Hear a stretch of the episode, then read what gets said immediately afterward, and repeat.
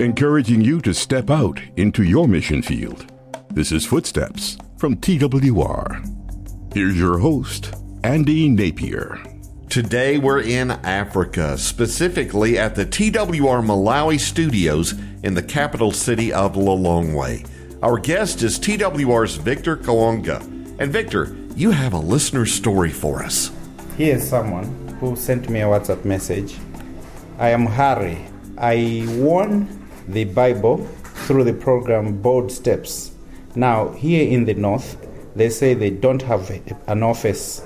However, I know that you do come this side to your farm.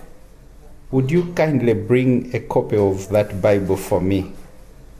He says that he's a teacher in Rumphi West, about 450 kilometers from Lilongwe here. Thankfully, that's the weekend I went up to see my mom. So I drove that way and then thankfully also I had carried a few copies of scriptures for the young people to a church where I was going. Now I didn't know which language he wanted, whether English or Chichewa.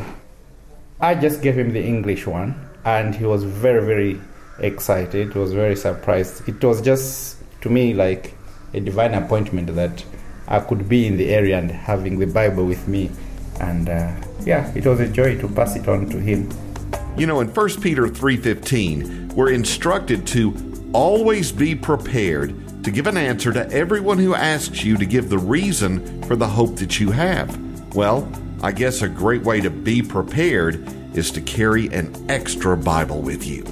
To listen again to this or any past episode of Footsteps, go to twr.org slash footsteps.